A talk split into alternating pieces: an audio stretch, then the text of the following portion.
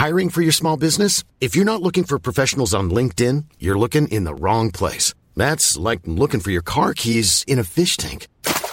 LinkedIn helps you hire professionals you can't find anywhere else, even those who aren't actively searching for a new job but might be open to the perfect role. In a given month, over 70% of LinkedIn users don't even visit other leading job sites. So start looking in the right place. With LinkedIn, you can hire professionals like a professional. Post your free job on linkedin.com slash people today.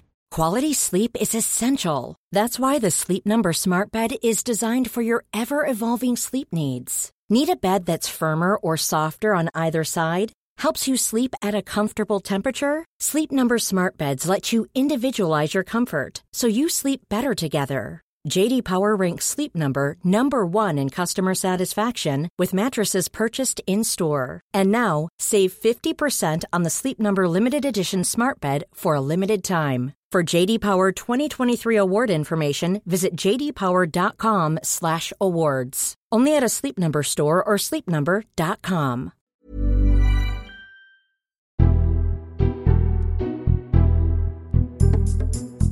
Hello, this is the Red Box Podcast. I'm Matt Chorley. It's Wednesday, so you're only here for one thing. It's PMQ's Unpacked. Patrick Maguire and I pause the action from the House of Commons to explain in real time just how bad things are for Boris Johnson. That's coming up in just a moment. First, as ever, we kick off with our columnist panel, and on a Wednesday, it is the duo known as Alibert. That's Alice Thompson and Robert Crampton. You're not um, swimming in the Serpentine, are you, Robert? I'm not. No, I had to take the cat to the vet. That's why. Uh, That's why I'm, I'm, at, at home. Yeah. I Well- bet by the time we get off this uh, conversation, you'll have had a call from Times Two saying, "Can you go down and try and swim in the Serpentine like Matt Hancock?" That wouldn't surprise me at all. Yeah. What What did you make of Matt Hancock in the Serpentine, Alice? Actually, I, that photo, so I'm always speechless because I do swim in the Serpentine. Oh, do you? lot. Yes, Are I'm you a one of the member? I am a member. I pay my 20 quid a year and I do go swimming there, and there are almost never photographers there. And uh, the idea that he just stumbled down there and just decided on a whim to strip off. Uh, it's just almost too much. And he just wanted one space in your life where you didn't have to think about or see politicians. And there they are. There are a few politicians who swim, but really, it was just too much for me. And actually, today I didn't. I just rather sadly walked around the park just in case if I went swimming, He might be there. he might be there. And there are quite a lot of Times uh, writers who do swim there, including our chief leader writer swims there. And I think Poppy, who yeah, is who is also boss a member. Is Mm, also a member. yeah. That's the that's the key thing. Um, and it was it Robert Buckland in the photo as well. I think he was there too. I think it was Lord Bethell, Robert Who is a member. Who is a member? Yes, investigations reveal, um, but not Matt Hancock. I mean, at least Matt Hancock's keeping busy while while Westminster burns down. Well, I think he should have been doing it for the Times because then he might have been given, you know, he might have had a spray tan and, you know, had his hair done for it, mightn't he? Do you, do, do you think this is all part? Directed at me, Alice. Uh, Robert, do you think this is all part of Matt Hancock preparing to launch a leadership bid?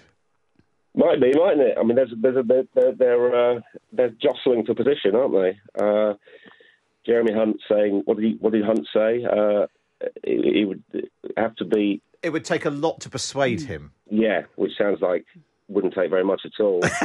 uh, there's a lot of names in the frame. I was thinking Ken Clarke usually stands, doesn't he? Is he he's still around, isn't he? He might, he might Yeah, give it is a he is he in the Lords now? I'm not He's sure. Lord, I mean, it's been a while since we've had a prime minister from the Lords, but it's possible. If you're Yeah, I know. desperate. Uh, so yes, it probably is part of. Uh, uh, I mean, they're, they're certainly jockeying for position, uh, as well they might be because it's all chaotic, isn't it? Still, What's your sense, Alice? You've been, you've watched this uh, circus for a long time now. How bad actually is it for Boris Johnson? It is, but the rules are so complicated that it's going to be quite difficult. And they've only really got one chance because actually, if they try and get rid of Boris and he gets a majority of the Tory MPs wanting him to stay, they've got to wait for another year. So Although that was the case for Theresa May, and she won the vote of no confidence in December. But she has quite a lot of integrity, and I think she she knows when went. she needs to go. Oh, okay. Do we think that Boris would just cling on to every single rule and actually try and stay? I don't know. I mean, I think in the end, uh, if the MPs really do, enough of them want him to go, he will go. And I think it's now what the cabinet say. You know, the pork pies, the, the, the new generation, obviously are agitating but it, it, it's the cabinet in the end that are going to matter. Yeah, there's a there's a piece on uh, on Con Home today saying uh, talking about the, the idea of challenging Boris Johnson. Shoot at the elephant and miss, and he may trample the jungle for a year. Um, and that was just Yeah. quite a good uh, a good metaphor, Robert. Yes, it is. Yeah, I mean, I thought uh, the interesting thing is that I think the, the, the Sue Gray uh, kind of tactic. Uh, as soon as she said uh, there are not going to be any, uh, it won't, there won't be any criminal charges, that seemed to me to completely, completely undermine it as a tactic for kicking it down the road because. It, it, then it just sort of started to look irrelevant, and I think that's what that's what changed uh, over the course of uh, last week. I mean, a, a week ago, it looked like he'd, he'd, he'd bought himself enough time, but then that, but then that sort of be, that, uh, her inquiry was kind of rendered irrelevant, wasn't it? Uh, and then it all it all started up again. Uh, so And what about um, Robert? Because you did a lot before the 2019 election. You went to the Red Wall um, and so on. Suddenly, yeah, having held them as the great heroes who delivered Boris Johnson historic landslide uh, victory, now dismissing them as nobodies and pork pie plotters. Is that a smart way to uh, treat No, it's- these it's these not. areas? it's not a smart way to treat anybody, is it? I mean, uh, I think you, you, you, you don't get people to do what you want by insulting them, and uh, that is uh, uh, much more true today than it was even 20 years ago. You know, I mean, there's a very interesting line. Somebody saying that these people are essentially unwhippable. You know, they they, they haven't got that kind of uh, uh, atavistic loyalty to party that people did in the past. I mean, and that's that's true of voters. So why should uh, why would it not be true of MPs as well? You know, uh, they need people need more than just being shouted at and bullied and whipped. Uh, and that's what uh, this new intake is. Is it, clearly kind of knows its own mind, and it's also, I think, it's also listening to its voters. You know, people are they- they're taking their responsibilities as, as representatives seriously, and they're thinking uh, people are telling them that been, they, that the game's up, and they are that's now being reflected. Yeah, it's one of the sort of. Well, we did talk about a bit, bit of this at the time, but one of the uh, consequences of the pandemic is that they didn't all come together. They weren't all rounded up and told by whips what to do at the very beginning, Yeah. and they've got a bit used to just you know shooting from the hip and texting me, uh, which is what one of them did this morning. Not actually a northern one, but a 2019er. Uh, who said that um, uh, you know that all this stuff about how they're all stupid and nobody's and whatever has taken uh, most over the edge. They're doing better to reach out rather than lash out. And it's an odd tactic, isn't it, to lash out at this at this precise point. Um, Well, we've seen what happened before. I mean, Dom Cummings really, I feel, is orchestrating a lot of this. And you felt that when the news died down slightly on Monday morning, Cummings came back in with some more information that actually, if you really antagonise people and you, you know, they turn them into your enemies, it's going to be quite tough, isn't it? And at the moment, he, Boris Johnson should be hugging them all close. That's not a natural thing for him. He's not a natural person with friendships, or he, he's he's not. He's he's very That's the much a loner. thing. And the It- problem it- is, this loner doesn't really work when you're in your hour of need. You do need a few friends. It's such a weird thing because he does so well on the who would you like to go to the pub with? Uh, you know who you know. Oh, he'd be a right. Like we had it on our focus group last week. You know when we asked which politician would you like to be stuck in a lift with? Oh, Boris will be there. He'll probably have some booze left over and all that. And actually, in real life, he's a he's a pretty friendless loner, isn't he? I think his wife Marina had far more friends, than, him, and she orchestrated their life very much. And and, and I think it's, it's incredibly sexist to say this is all Carrie's fault.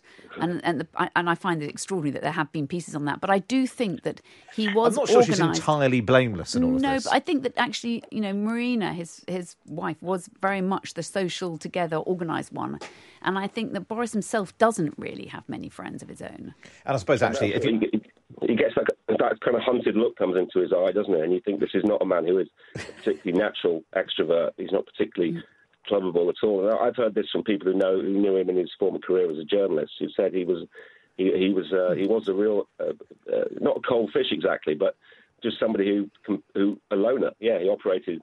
Uh, he had acquaintances and and colleagues, but he didn't really have uh, friends. He didn't really know how to kind of go about that. Yeah, it's, it's, it's, you know, there's so many like examples of this um, with comedians. You know, people being surprised when they met Ronnie Yeah. Barker that he wasn't blowing a tuba and doing a series of puns all the time because Yeah. one was an act and what you know privately these people are very different. Well, we'll see. We'll see how. I say we'll see how it pans out. It may or may not pan out, but we'll um, we'll obviously keep across uh, that um, uh, all of the shenanigans down in Westminster. But let's talk about your column today, Alice, because um, you've focused on COVID fraudsters. It's a huge amount of money. It's four point three billion pounds lost to fraud during the pandemic. So I think that's what I think will be the next big issue. At the moment, it's all about fairness and parties and fairness and do you wear your mask or not when you're on public transport? What are you doing? It's all about small and petty rules and who's broken them and who hasn't. Whereas I think it'll go on to a bigger issue, which is a few people have made vast amounts of money out of COVID, and that cashing in on COVID is going to really rankle with people, particularly when you get to the spring when inflation's going to go up, when taxes are going to go up, when people are really going to be struggling with their bills, you know, heating, everything's going to be really difficult, and they're going to come out of COVID and they're going to be far worse off and see that a few people have made vast amounts of money. And and some of them fraudulently, of which you know 4.3 billion they can't be bothered to get back. And, and there were examples yesterday, Robert. It was like someone talking about how they were being chased for about twelve pounds of overpaid child mm. benefit. You know, the the, the, system, the system is perfectly capable of tracking you down for a one pound on your self assessment or whatever. Yeah, I mean, I was I was I was amazed when I saw the that, that story. I was amazed it didn't get more prominence. Uh, that they're just not going to bother. That they're into kind of diminishing returns with the cost of tracking them down. But I mean, 4.3 billion is it's it's, it's, not an insignificant amount of money, and it's not just that, is it? I think Alice mentioned there was 5.8 billion. Uh, in other uh, other payments, uh, plus all the the issue of who got PPE contracts and lateral flow contracts when they didn't necessarily have to have any experience at all; they just had to know somebody. Uh, it's it, it, you, it, feels like something the government ought to be uh, addressing and didn't ought to be giving up on. And I think Alice made a very good point when she said Rishi Sunak could could could set himself up as a, as a uh, on a bit of a crusade to get this money back. Uh, well, least, I mean, to be honest, at least try. It feels like very early try. to have thrown your hands in the air. Yeah, and they've spent quite a lot of money on it already and haven't been able to. But the thing yeah. is, if you can get it back off, you know, struggling families who may have overpaid yeah. inadvertently, yeah. you can definitely get it back from the fraudsters. Well, I mean, I remember, was it, um, oh, I can't remember which of the benefits it was. Was it uh, tax, um, child tax credit, or maybe the tax credit, where there had been overpayments mm. through no yeah. fault of the person because the system was so bad and it struggled to keep up. Yeah. And someone, you know, had or hadn't told the system they'd do, done some more hours, but you know, it wasn't. Yeah. And they ended up in food banks, yes, whereas these people really are ending hammered up... for years and years mm. and years on this stuff. I mean, it's an extraordinary indictment of the government, really, if you're going to go after the little kind of, you know, the, the people that they would call little people, but the people who really yeah. need that money and who really care and who are trying to be honest and are horrified probably if they think they have in any way done anything illegal. So the people who are actually doing something illegal, and that, and as Robert said, it's also the people who've just made vast amounts of money out of PPE, and then actually the PPE hasn't even worked, or have made vast amounts out of you know all the testing, and that hasn't worked either. That there's a sense that a few people just grabbed a lot of money, and it's a bit like you know it's sort of war profiteering, isn't it? It's that sense that you don't really you don't want them to make money when everyone else is doing so badly. No. And when, when... it adds it adds to this sense of, of you know one law for them and one law for the rest of us. And uh, and as Alice says, yeah, I mean inflation's already went up and it's you know five point now five point four percent. We've got this the heating thing is is coming down the track, which is. Uh, I mean, that's the sort of thing that the government that, that's the sort of thing that loses you elections if you, if you if if if if your bill goes from uh, one thousand pounds to two thousand pounds a year, the average, and more and more people are put into what they call fuel stress, where I think it's uh, more than ten percent of your budget is on having to uh, to heat your house. Then that's a really it's an incredibly serious issue, and it just doesn't seem to be being addressed. Yeah, and I suppose, and, and um, at a time when Rishi Sunak is going around saying, "Oh, he's really, really unhappy about having to put up national insurance, which is raising what twelve billion pounds. Well, a third, he could pay a third of that if he got this money back." Do you know what? What I didn't put in the column, which I wish I had, is it's exactly the same amount that he says he's going to spend on levelling up. So you think, well, actually, that's how we could do levelling up, or we could double the amount we spent yeah. on levelling up if we bothered to get that money back. Yeah, and yeah, the, the levelling up thing starts to look very hollow, doesn't it? Yeah uh, which is just another thing to upset red wall MPs, as if they didn't have enough. You see, and I know I've brought it all the way back to the beginning. You see, you can't learn that. Alice Thompson and Robert Crampton, then, of course, you can read them in The Times every week. Just get yourself a subscription. Go to thetimes.co.uk forward slash Times Red Box. Up next, it's PMQ's Unpacked.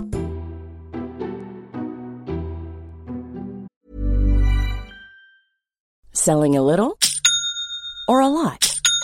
Shopify helps you do your thing however you cha-ching. Shopify is the global commerce platform that helps you sell at every stage of your business. From the launch your online shop stage to the first real life store stage, all the way to the did we just hit a million orders stage.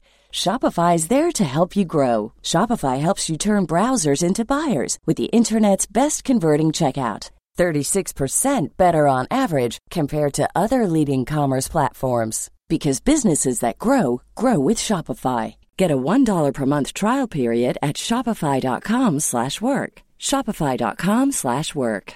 How would you like to look 5 years younger? In a clinical study, people that had volume added with Juvederm Voluma XC in the cheeks perceived themselves as looking 5 years younger at 6 months after treatment. Look younger, feel like you. Add volume for lift and contour in the cheeks with Juvederm Voluma XC. Reverse signs of aging by adding volume to smooth laugh lines with Juvederm Vollure XC. For important safety information and to find a licensed specialist, visit juvederm.com. That's J U V E D E R M.com. Not for people with severe allergic reactions, allergies to lidocaine, or the proteins used in Juvederm. Common side effects include injection site redness, swelling, pain, tenderness, firmness, lumps, bumps, bruising, discoloration, or itching. There's a risk of unintentional injection into a blood vessel, which can cause vision abnormalities, blindness, stroke, temporary scabs, or scarring. Talk to a licensed specialist to find out if it's right for you. I'm Sandra, and I'm just the professional your small business was looking for. But you didn't hire me because you didn't use LinkedIn jobs. LinkedIn has professionals you can't find anywhere else, including those who aren't actively looking for a new job but might be open to the perfect role, like me. In a given month, over 70% of LinkedIn users don't visit other leading job sites. So if you're not looking on LinkedIn, you'll miss out on great candidates like Sandra. Start hiring professionals like a professional. Post your free job on linkedin.com/people today.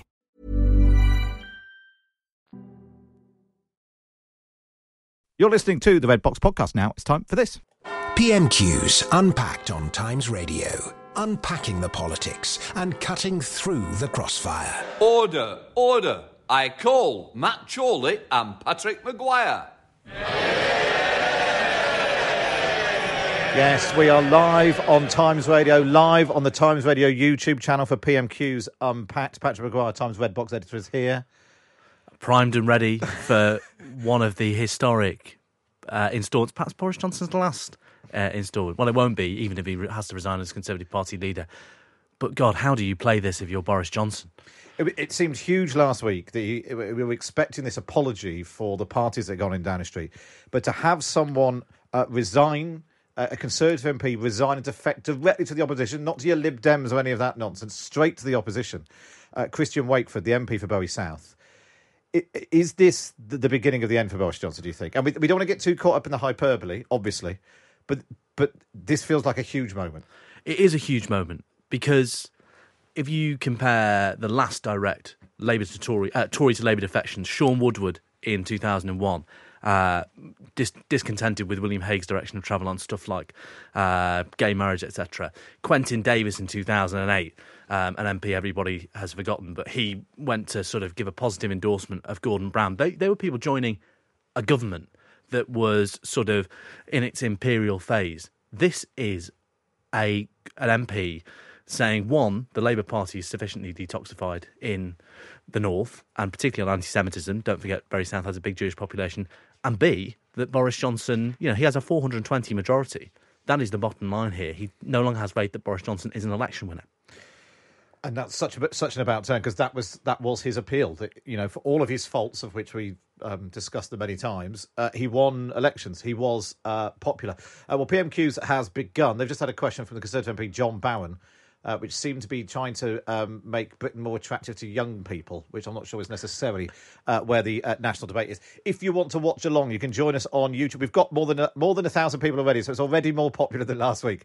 Uh, go on to YouTube, search Times Radio. You can watch along. P- this, this extraordinary uh, Prime Minister's questions. What can Boris Johnson do?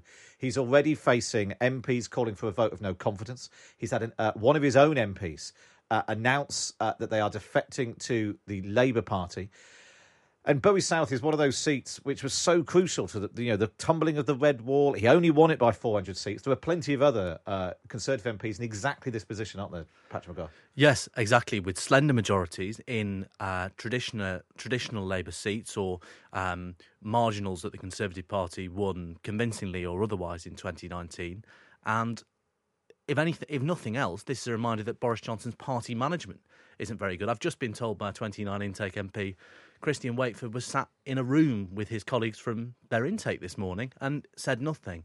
The whips clearly weren't entirely across this, and it's the upshot is Boris Johnson is going to be humiliated. Uh, Christian Wakeford is sat behind Keir Starmer, right in Boris Johnson's eye line. It couldn't be worse. Here we go then. Question number one PMQ's Unpacked. Watch along on the Times Radio YouTube channel. This is a very, very gleeful Keir Starmer. Position, Keir Starmer. Uh, thank you, Mr. Speaker. Can I start by warmly welcoming.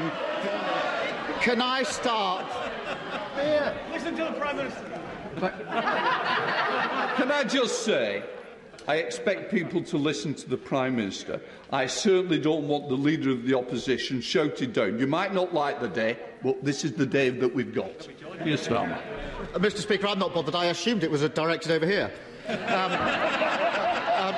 uh, can I start by warmly welcoming the Honourable Member for Bury South to his new place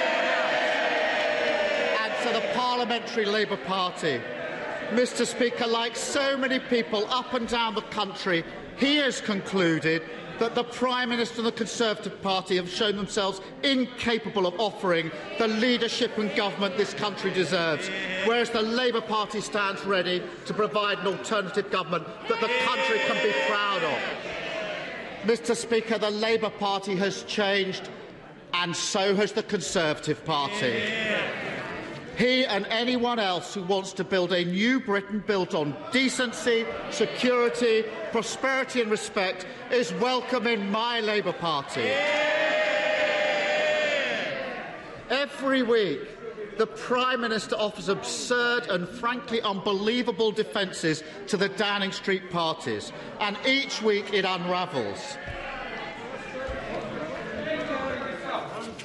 I've been elected the chair. I don't need to be told how to conduct the business. So if somebody wants to do some direction, I'll start directing them out of the chamber. Keir Starmer. Lindsay Hoyle taking no nonsense today. Mr Speaker, I'm see, I see the very noise. I'm, I'm sure the Chief Whip has told them to bring their own booze.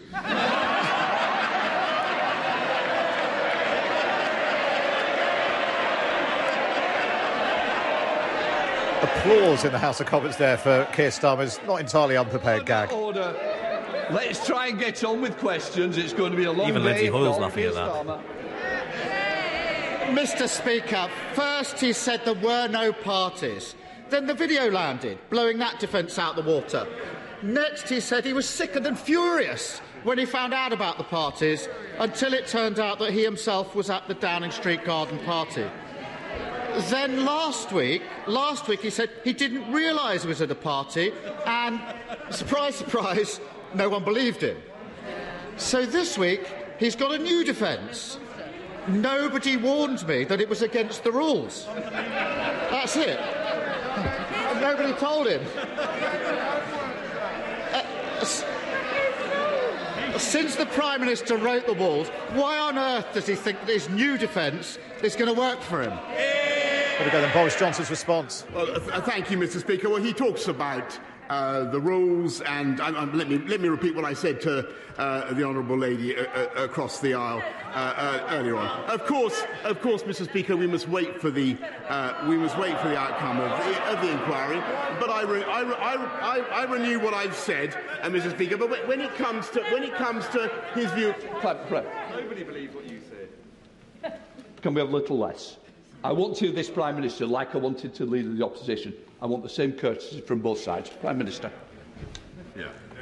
Well, Mr Speaker, if we'd listened to the right honourable gentleman about, about COVID restrictions, which is the substance uh, of his question, uh, then, then, Mr Speaker, we would still be, uh, we would have been in lockdown after July. If, we, if, we, if we listened to, if this is the truth, if we listened to the Labour front bench in the run-up to Christmas and New Year, Mr. Speaker, we would have stayed in uh, restrictions with huge damage uh, to the economy. and it's because of the it's because of the judgments that I've taken and that we have taken uh, in Downing Street that we now have the fastest growing economy in the G7 and, and GD, GDP, Mr. Speaker, now back up above pre-pandemic levels. And as for Bury South, Mr. Speaker, as for as for Bury South, let, me say to let me say to the let me say to the right gentleman. Mr. Speaker, by all leave, may I say to the right honourable gentleman that the Conservative Party won Bury South for the first time in generations under this Prime Minister uh, with an agenda of uniting, uniting and levelling up and delivering for the people of Bury South. And, Mr. Speaker, we will win again in Bury South at the next election under this Prime Minister. There we are. That was Boris Johnson. If, if, you if you agree with the Prime Minister about whether or not the Tories can win back Bury South, um, there's a poll right now on our YouTube channel up to 1,500 people already. Can we get to 2,000? Um, it, it, didn't sound like he was going to acknowledge Christian Christian Wakeford till the very end there. And interestingly, I thought he was going to say he didn't sound strong enough to demand he fight a by election. That would be the ultimate test yeah. for a leader who was truly confident he could win Bury South. And his idea of generations, it was 1997 that the Labour Party won Bury South. It was Conservative Ivan before Lewis, that. yes, it's not, yeah, it's not yeah. um, uh, that long ago. I mean, we should point out um, Christian Wakeford sitting behind Keir Starmer wearing a Union Jack face mask uh, just to uh, really hammer home the. Um... Well, as, as Keir Starmer said, the Labour Party has changed. One, and I think most importantly in this case, detoxifying the party's reputation for anti Semitism. But two, that a Tory MP can defect directly to the Labour Party and sit behind the leader in a Union Jack face mask.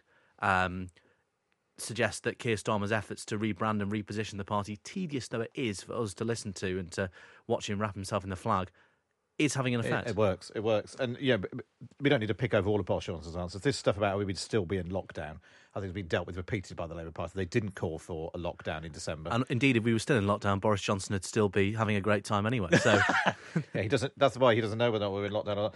Um, and uh, just saying, I renew what I said, and I think we had the first uh, Sue Gray uh, mention, which we'll keep across. Uh, right, we've got a lot to get through. They're going to be as long as that. We're going to be here till about mid afternoon. Let's go back. This is only question two from Keir Starmer.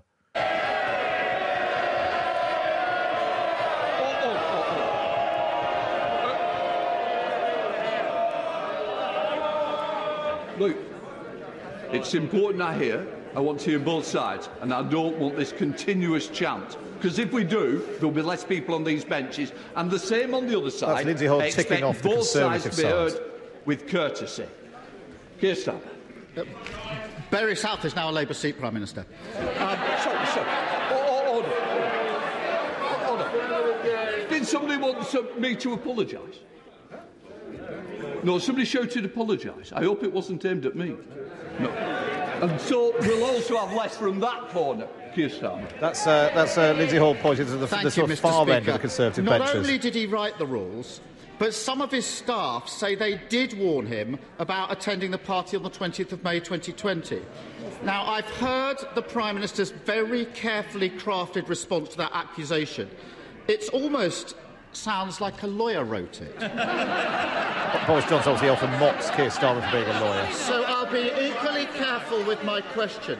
When did the Prime Minister first become aware that any of his staff had concerns about the 20th of May party? Uh,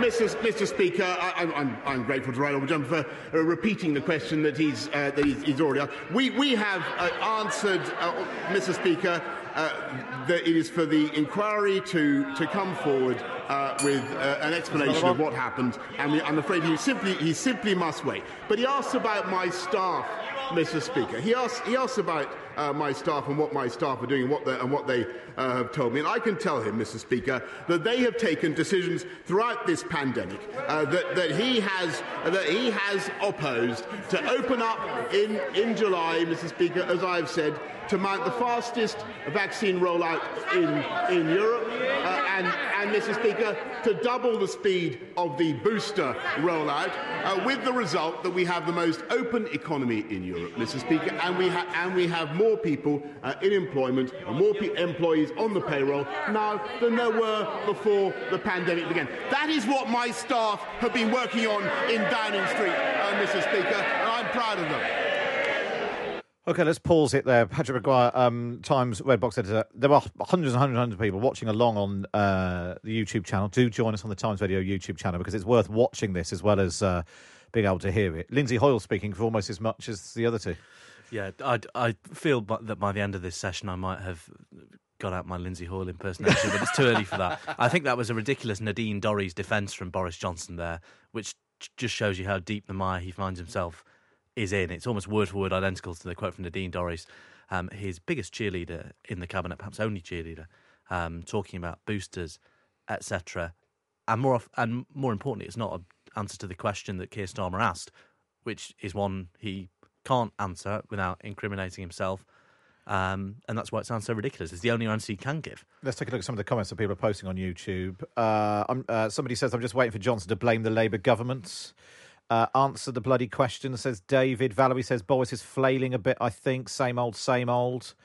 Uh, I don't think I can watch. No, don't say that. Uh, somebody else. Uh, Boris is quickly catching up with Trump in the line stakes as Richard Moore drivel. Oh, it's too painful. Uh, I think Matt is going to wear that bell out. Uh, there we are. For every time he mentions the inquiry, which he thinks is going to get him out of everything. Uh, do go online and share your views. Uh, go to uh, YouTube and search Times Radio, and you can watch along. Um, Keir Starmer trying a lawyer's question. When did you first become aware of concerns about the party? Boris Johnson ended up talking about how we're the most open economy in Europe. Let's see if Keir Starmer has any more luck with what is only his third question. Keir Starmer.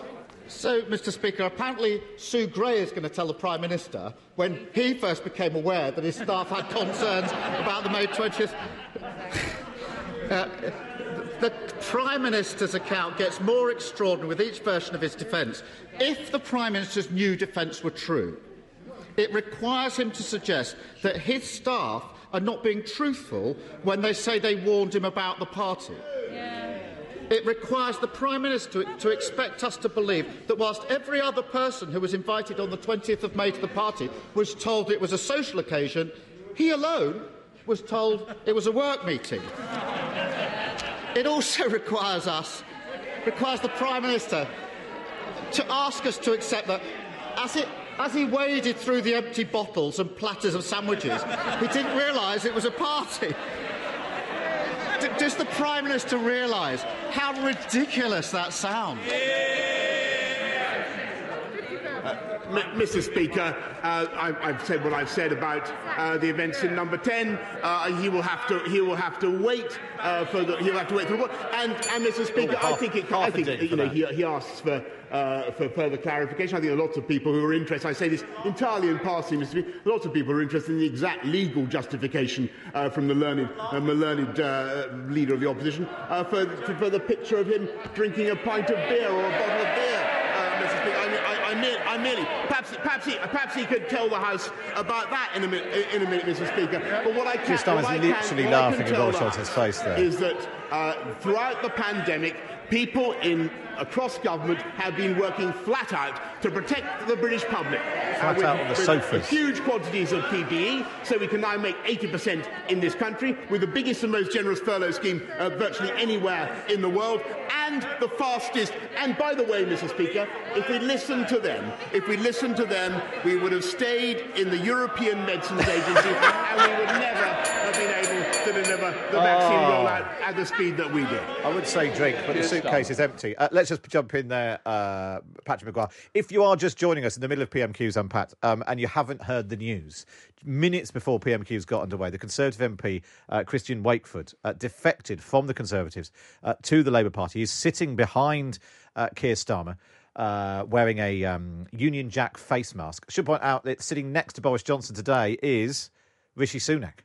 Uh, he went missing last week. He went all the way to Ilfracombe Uh, Liz Truss has returned the favour there by flying to Australia. I fly to Australia. Where's the furthest? How can I get away as far away from this as possible? Um, I mean, we're now sort of in the point where uh, they're not really. He, Keir Starmer's not really asking questions, and Boris Johnson's not really answering them. I- I've seen it all. Keir Starmer laughing at a dispatch box and looking like he's having a good time. This, again, is an illustration of how far Boris Johnson's fallen. What I think is interesting, if you compare this to Boris Johnson's first public appearance yesterday in that interview with Beth Rigby, did his best to seem contrite, almost an impression of a man who was capable of feeling shame and remorse. But now, you know, Not it's like today. some, now someone's put 50p in the back of their Boris Johnson doll and he's trotting out all the best lines. It's as a as a as a gambit for regaining the con- the co- the confidence of MPs like Christian Wakeford, the ones who are still in the party, I'm uh, pretty doubtful it's uh, it's advisable to be honest with you. Uh, but, um, I have to say, last week when we did this, the comments were, were not, were not quite 50 50, but there were people trying to defend Boris Johnson. I can't see any right now uh, so far. Everyone's saying um, uh, th- there's just lots of waffle. Gary says Boris is not having a good day.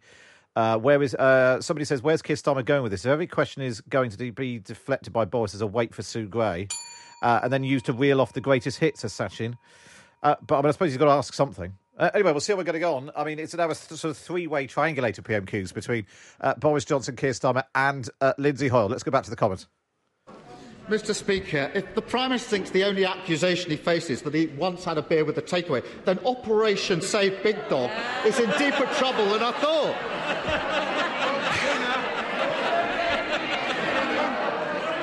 if a Prime Minister misleads Parliament, should they resign? So, Miss, Mr. Speaker, let's be absolutely clear. Uh, the right honourable gentleman is continuing to ask a series of questions which he knows will be fully addressed uh, by the inquiry. Uh, he is wasting he is wasting this House's time. He's wasting the people's time, Mr. Speaker. He continues to be completely irrelevant, uh, Mr. Speaker, uh, to the, to the we have an inquiry. We have an inquiry, Mr. Speaker, and, I, I'm not going to anticipate that inquiry any further. What I, what I can tell him is that it is because of the judgments that were taken in Downing Street and because of the uh, willingness of the British people uh, to put trust, by the way, Mr. Speaker, in those judgments, uh, to, come, to, come, to come forward in huge numbers to get vaccinated, which people did, and I thank them for it from the bottom of my heart. People did that uh, because they listened to our messages, Mr. Speaker, and it's as a result of that that we now have the fastest growing economy in the G7 and un- youth unemployment, which he ought to care about, youth unemployment at a record low, Mr. Speaker.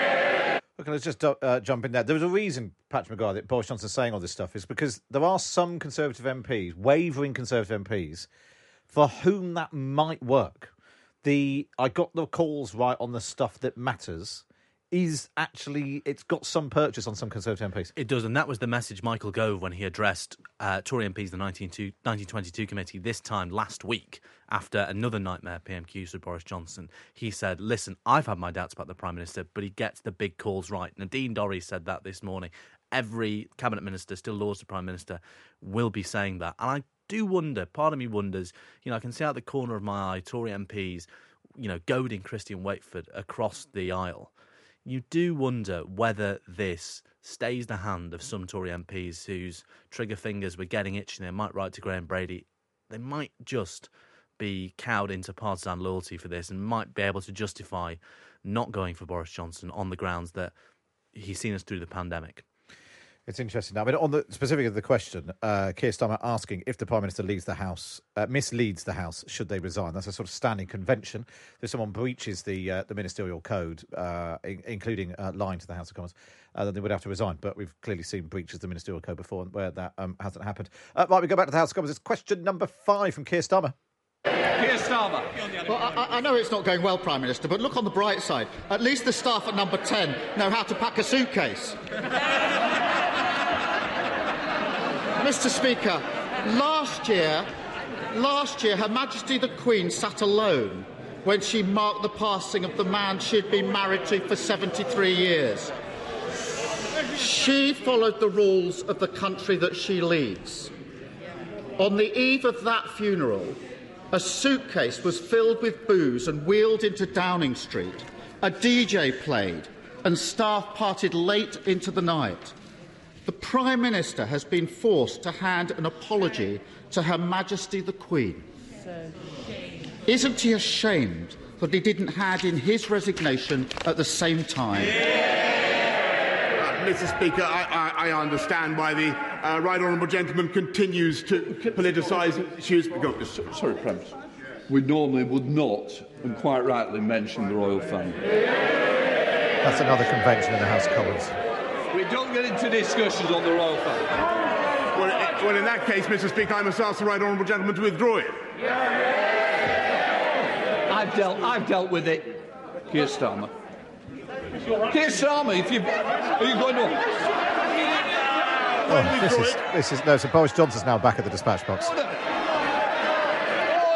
Now Lindsay Hoyle's back on his feet again. Prime Minister, we don't want to go through that again. I'll make the decisions. The answer is that the next question I'm going back to Keir Starmer to ask his final question. Keir Starmer. Uh, thank you, Mr. Speaker. Whilst the Prime Minister wastes energy defending the indefensible, people's energy bills are rocketing. Yeah. Labour has a plan to deal with it. Axe VAT for everyone, provide extra support for the hardest hit, and pay for it with a one off tax on oil and gas companies. A serious plan for a serious problem. What's the government offering? Yeah. Nothing. Nothing. Too distracted by their own chaos to do their job. Yeah. While Labour was setting out plans to heat homes. He was buying a fridge to keep the party wine chilled. While we were setting out plans to keep bills down, he was planning parties. And while we were setting out plans to save jobs in the steel industry, he was, he was trying to save just one job, his own. Doesn't the country deserve so much better than this out of touch, out of control, out of ideas, and soon to be out of office Prime Minister? Mr. Speaker, I'll tell you what this government has been doing to look after the people of this country throughout this p- pandemic and, and beyond. Uh, we have been cutting uh, the cost of living, helping them with the, the living wage. We've been, we've been raising we've been rate, we've been cutting taxes for people on low pay, Mr. Speaker. We've been increasing payments uh, for people uh, suffering the costs of fuel. Prime Minister, after people. Just, just, can I just say to everyone in here, our constituents wants to hear the questions and the answers. The great British public, the members of this United Kingdom which you're representing, they need to hear. Please, Let's hear the questions and answers. Prime Minister. Mr. Speaker, we will continue to look after people throughout this uh, pandemic and, and beyond. But we've also, Mr. Speaker, been cutting crime by 10%, putting 11,000 more police officers already out on the street. Record home building last year, Mr. Speaker. More than at any time in the last 30 years. We are building 40 new hospitals, Mr. Speaker. Gigabit broadband Gigabit broadband has gone up from 9% coverage in our country to 65% already. And as I said already, I think three times or four times today, we have more people, more employees on the payroll now than before the pandemic began. And, uh, and unemployment, youth unemployment, at a record low, Mr. Speaker. When the history of this pandemic comes to be written, and the history of the Labour Party comes to be written, and believe me, they are history and will remain history, Mr. Speaker it will show, it will show, it will show that we delivered while they dithered, and we, we vaccinated while they vacillated, Mr. Speaker. And, and the reason we've been able to lift restrictions faster than any other country in Europe, and we have the most open economy and the most open society in Europe, Mr. Speaker, is thanks to the booster rollout and thanks to the work of staff up and down Whitehall, across government, throughout the NHS, Mr. Speaker, and I am intensely proud of what this government has done. Boris Johnson there, rounding things off with quite the um, the greatest hits, Patrick Maguire. yes, nothing we haven't heard before from Boris Johnson. I was most struck, though, by a not inconsiderable cheer from behind him, suggesting that he hasn't lost his party completely, and nothing gets uh, the hackles of Tory MPs up like a bit of uh, like a bit of red on blue. So perhaps that's his best hope. You do wonder. It is interesting that whether or not the, the, the defection, what was now about half an hour ago, when we heard that uh, Christian Wakeford, the Conservative MP for Bury South, had defected to the Labour Party, uh, designed to be a big moment of drama at PMQs. But maybe at least for this half an hour, it's galvanised some Conservative support behind Boris Johnson. And particularly, I think 2019, we've heard a lot about the 2019 intake of Conservative MPs, uh, who Christian Wakeford was sat with just hours ago. I wonder if it's a clarifying moment for them. As much as many of them will worry about their seats and be uncomfortable with the direction of travel under Boris Johnson, as Christian Wakeford is, I just wonder whether this might convince them which team they really are on in their heart of hearts. But at the same time, it may encourage them to think, well, God, if Boris Johnson isn't even flavour of the month in a seat he won in 2019, like one of mine, perhaps it really is time for a sea change because it, the Labour Party now has a story to tell about the parties, about its own plans for the country, and its own competence, crucially. One thing that several people have pointed out is obviously Christian Wakeford's defection does mean there's now one letter out of the pot uh, towards the 54 to trigger, trigger a, um, a a vote of no confidence. Uh, yes, indeed. I have to say that's very well choreographed from the Labour Party. Great deep cover, on a par with Anthony Blunt looking after the Queen's paintings after uh, after you know telling his university secrets to the KGB or whatever. I think it's very very entertaining deep cover, knowing that Christian Wakeford knew he'd be sat behind Keir Starmer, saying, "Oh, I'm so furious. I'm going to hand him my letter to Graham Brady." Great stuff. Um, Boris Johnson getting some support and cheers uh, from uh, Conservative MPs sitting behind him, and the cabinet are out in force. On the front bench, we've got the Chief Whip Mark Spencer, Jacob Rees-Mogg, Dominic Raab, and Anne-Marie Trevelyan, and then on his other side, Rishi Sunak, who went missing last week in Devon, uh, then Priti Patel and Sajid Javid. So all the all, Nadine Dorries, I think, is uh, just along the, the front row as well. So all out in in force. The, the one exception being, uh, as we discussed, Liz Truss, who's flown to Australia on a very important um, on a very important uh, visit there. Uh, right, we're going to stick with uh, PMQs and bring you some more of the action from the House of Commons. We're going to hear now from uh, the SNP's leader in Westminster, Ian Blackford. Blackford. Thank you, Mr. Speaker. This week was supposed to be Operation Save Big Dog, but it's quickly become Operation Dog's Dinner. Over the past few days, we've had more damaging revelations about Downing Street rule making, more evidence that Parliament has been misled, and an even longer list of ludicrous, absolutely ludicrous excuses from the Prime Minister. First, he claimed there were no parties. Then he wasn't present. Then he admitted he was at them, but he didn't know it was a party. And then, Mr. Speaker, the latest sorry excuse is really the most pathetic of them all. Nobody told me. Nobody told me. Nobody told the Prime Minister he was breaking his own rules. Absolutely pathetic. The Prime Minister, you know, what a look. What a look. The Prime Minister laughing once again, laughing at the British public. The Prime Minister is taking the I public think, strictly speaking, he's laughing at Ian Blackford. Nobody believes him. Will the Prime Minister finally take responsibility? Resign. Go, Prime Minister. Uh, no, Mr. Speaker, but I, I thank him for his question again, and uh, let, let me just let me just remind him that uh, there's a, an inquiry that is due to uh, to conclude. Uh, I, I, I believe he is wrong in what he asserts, Mr. Speaker, but we'll have to wait and see what the uh, what the inquiry says. Uh, but, Mr. Speaker, I think the most important thing from from the point of view of, of the UK government is that we're coming out of the restrictions that we've been in. I'm delighted to see that that's happening in Scotland as well, and, and that is very largely thanks to the wonderful cooperation that we continue to see across the whole of the UK, though you wouldn't believe it to hear it from him. One of the most extraordinary claim I've ever heard from Boris Johnson. There's wonderful cooperation between him and Nicola Sturgeon. God, halfway through that question, I thought to myself, things really must be bad if Ian Blackford is looking like an authoritative measured parliamentary orator. And then about five minutes later, as Boris Johnson nodded his head uh, and and giggled at the the, extent, the lengthy oration we got, I realised that nothing has changed, really. Um, there's something about Ian Blackford's style where he, he says things that everyone's been saying for a week as if he's just thought of them uh, and sort of chuckles along to his own material. And then um, it seems slightly taken aback that everyone's groaning around him. He's like Twitter on a sort of 24 hour delay. Well, he is, isn't he? But I, I, that's quite. It's quite a. He, he he's sort of quite a useful parliamentary battering ram for the SNP in that respect because the story they want to tell about Westminster is necessarily a bit reductive, isn't it? Uh, that you know its culture is rotten and incapable of dealing with the challenges uh, an independent Scotland wants in, in line with the wishes of the, the Scottish people.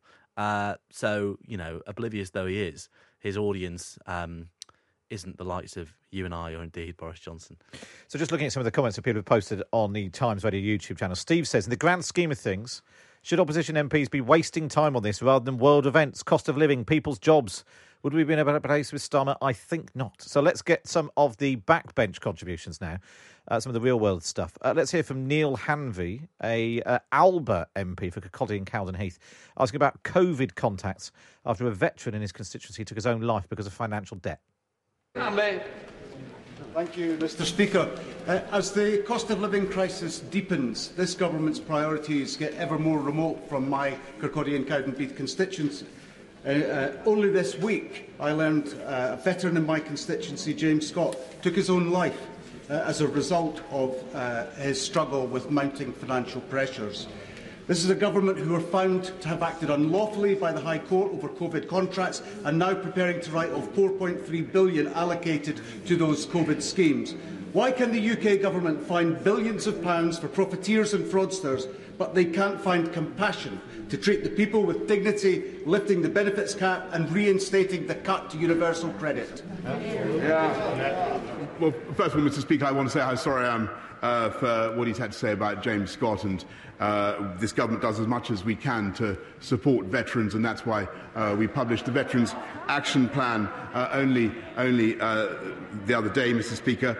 But what we're also doing is ensuring that we support people throughout this crisis. He mentions, uh, and, I, have said in my answer to the, to the right honourable gentleman, uh, many of the steps that we're taking to protect people on, on low incomes, and we will continue to do more, Mr. Speaker. He attacks the, the con- contracts for, for PPE. Actually, I think it was an astonishing thing uh, at great speed to be able to uh, give this country 17 billion items of PPE, thanks to the efforts of, of, of people across Whitehall.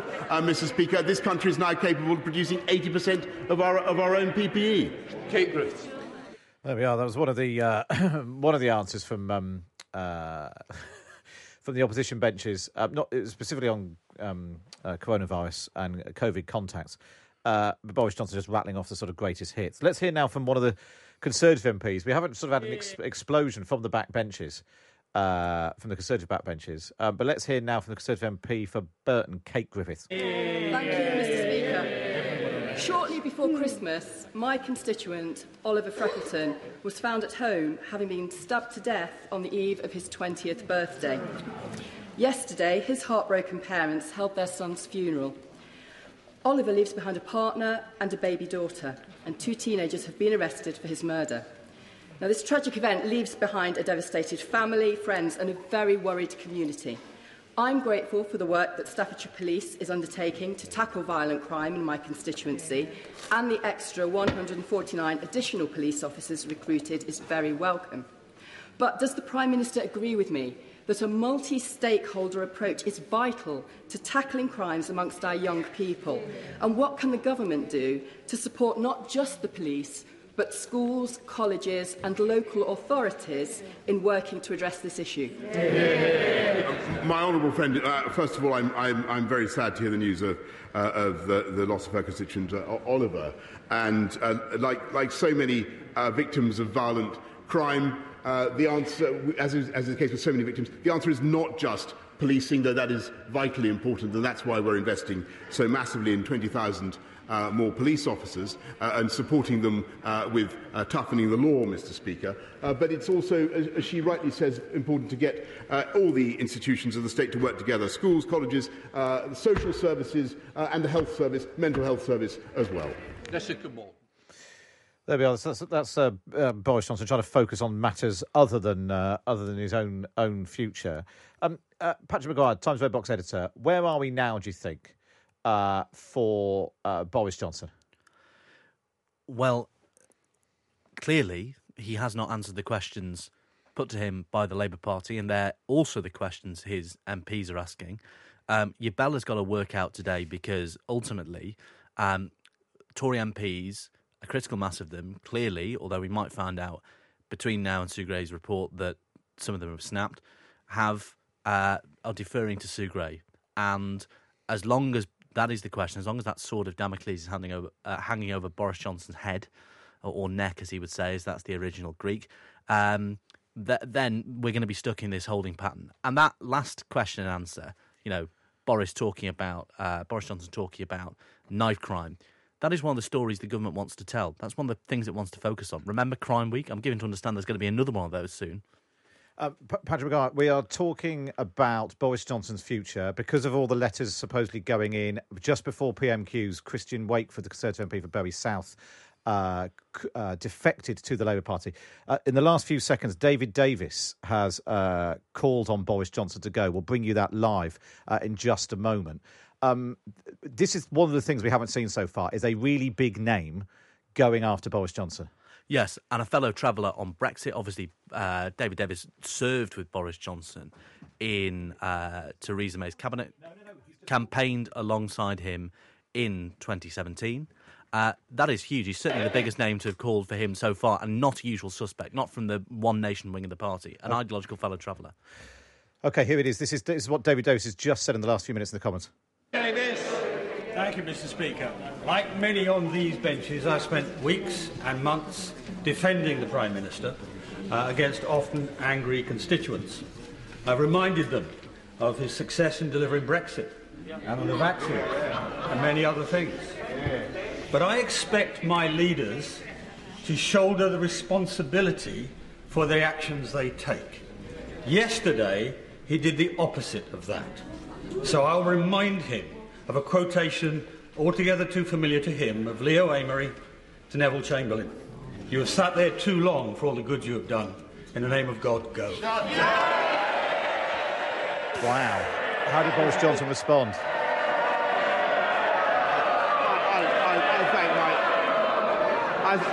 Order, order. Prime Minister.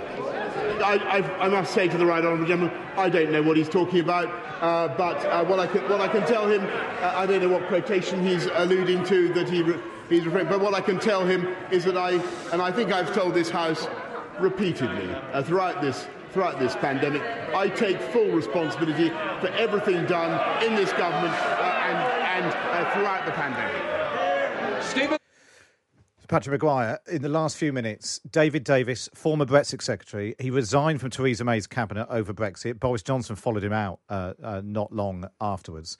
Former leadership candidate was a whip under uh, John Major during Maastricht. He knows how these things work. He's by far the most senior person so far to call for Boris Johnson to go. and he's and he's done so not in veiled euphemistic language or in an op-ed in a in a broadsheet, um, but he's done so in the most explosive and uh, he's knifed him in the front, so to speak, and uh, again done it in a way that wounded him. Although Boris Johnson affected not to know anything about the Norway debate there, which is very unconvincing for a biographer.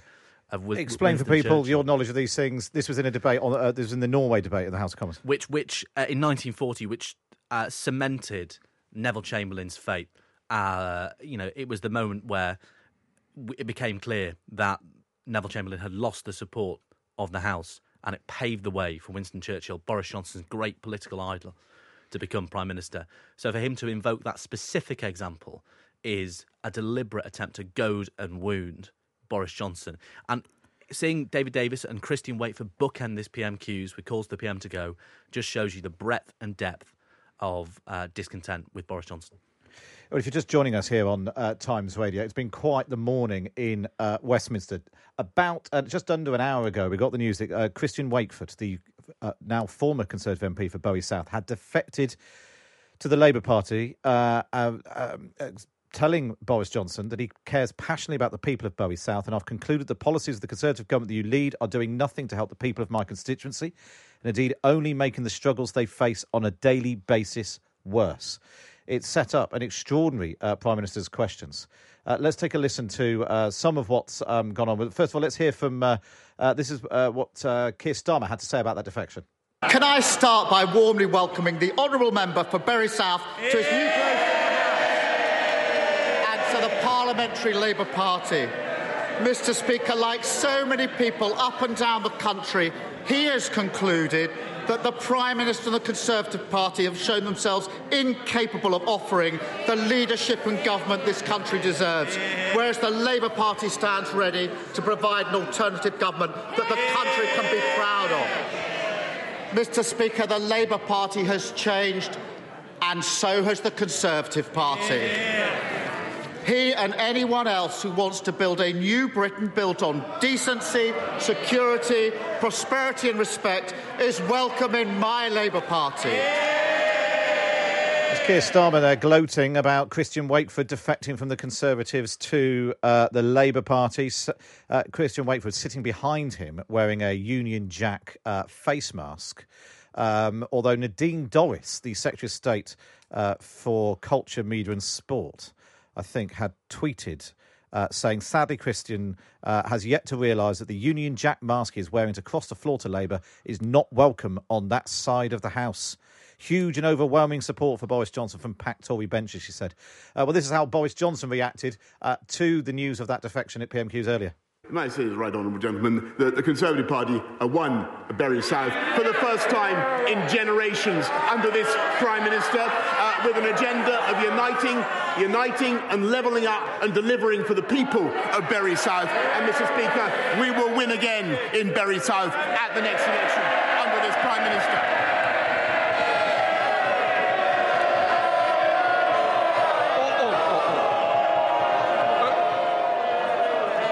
Major, uh, big cheers there for Boris Johnson. Um, it should point out that the Conservatives won Bury South by 402 uh, votes. 402 or 420. I can't remember which. Not many, anyway. So, uh, and it had been Labour since um, 1997. So that was how PMQs kicked off with Christian Wakeford's uh, defection. But who he, let's be honest, but most people in the country will be saying, less so of David Davis, the former Brexit secretary. Uh, who Boris Johnson tried a couple of times to get into the cabinet without success. Uh, this is what David Davis said at the end of PMQs. Davis. Thank you, Mr. Speaker.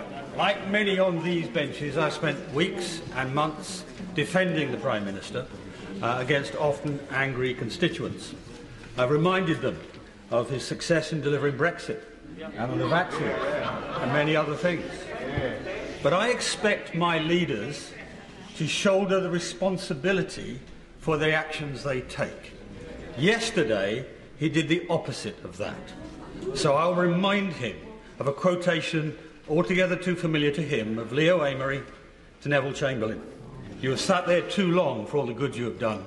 In the name of God, go. This is how Boris Johnson responded.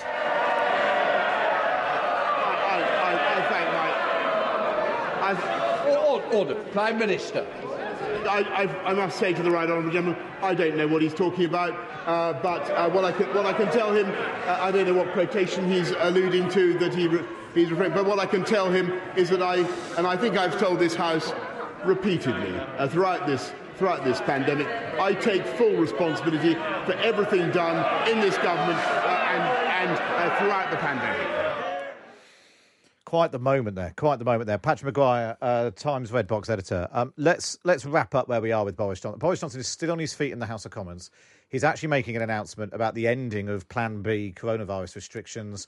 Working from home no longer needed. Mandatory COVID certification would end. No longer having to wear face masks in classrooms. All of that overshadowed by the extraordinary spectacle of David Davis, the former Brexit secretary under Theresa May, um, former Conservative leadership candidate, standing up in the House of Commons, citing, as you point out, uh, Churchillian historical reference to really needle Boris Johnson and calling for Boris Johnson to go. Um, how secure is Boris Johnson this lunchtime? Fe- I hate to use the word febrile, but that's exactly how it feels. I after that moment, that David Davis moment, it feels even tenser than it did at the very start of that PMQs. Uh, It just when you have a 2019 intake MP quitting to join the Labour Party and David Davis casting the Prime Minister as Chamberlain in such a way as to humiliate him in front of his own benches, and then you have uh, an announcement on COVID, which might have otherwise been, sorry, red meat to backbenchers that has been completely ignored because the Prime Minister is in such a mess. I just don't. I struggle to see a way back. It's a very, very narrow path to survival, even narrower than it was last week. The big unknown, of course, is how many more there are. And does, as we were discussing, does Christian Wakeford's defection mean that some Red Wall MPs slightly panic and inch back, step back from the brink? How many people does da- David Davis is a big name? He's a bit of a maverick.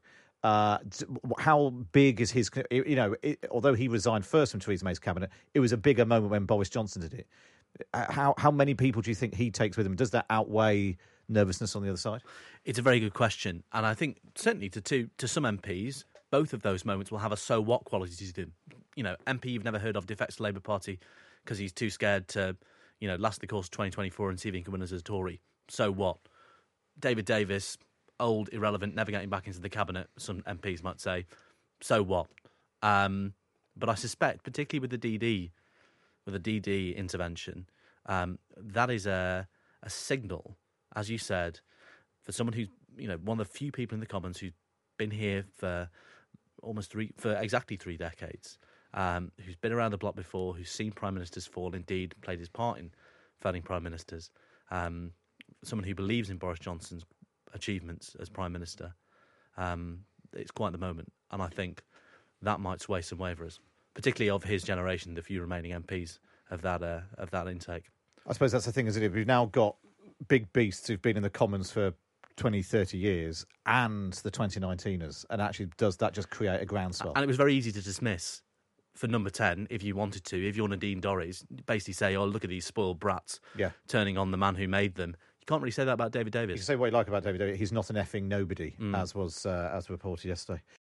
That's all we've got time for on this episode of the Red Box Podcast. Don't forget you can listen to me live Monday to Friday, 10 till 1 on Times Radio. And we bring you the best bits here on the podcast.